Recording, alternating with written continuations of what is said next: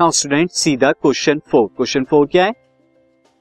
Question four है what is the quantity which is measured by area occupied by occupied below the velocity time graph अगर velocity time graph का area निकाला जाए तो उसके under में क्या आएगा? कौन सी क्वांटिटी आएगी? सी किस तरह की क्वांटिटी आती है?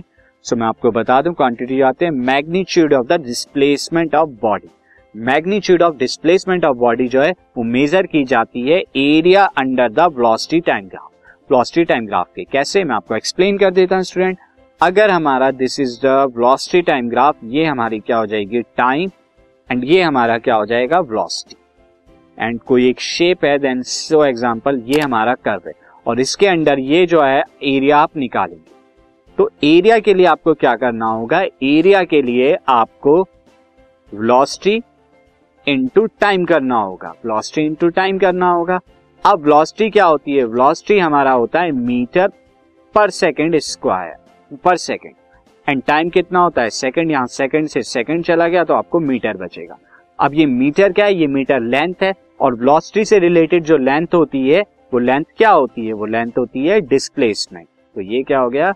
Displacement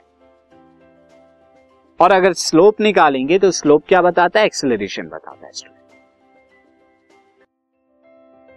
this podcast is brought you by Hub Hopper शिक्षा अभियान अगर आपको ये पॉडकास्ट पसंद आया तो प्लीज़ लाइक शेयर और सब्सक्राइब करें। और वीडियो क्लासेस के लिए शिक्षा अभियान के यूट्यूब चैनल पर जाएँ।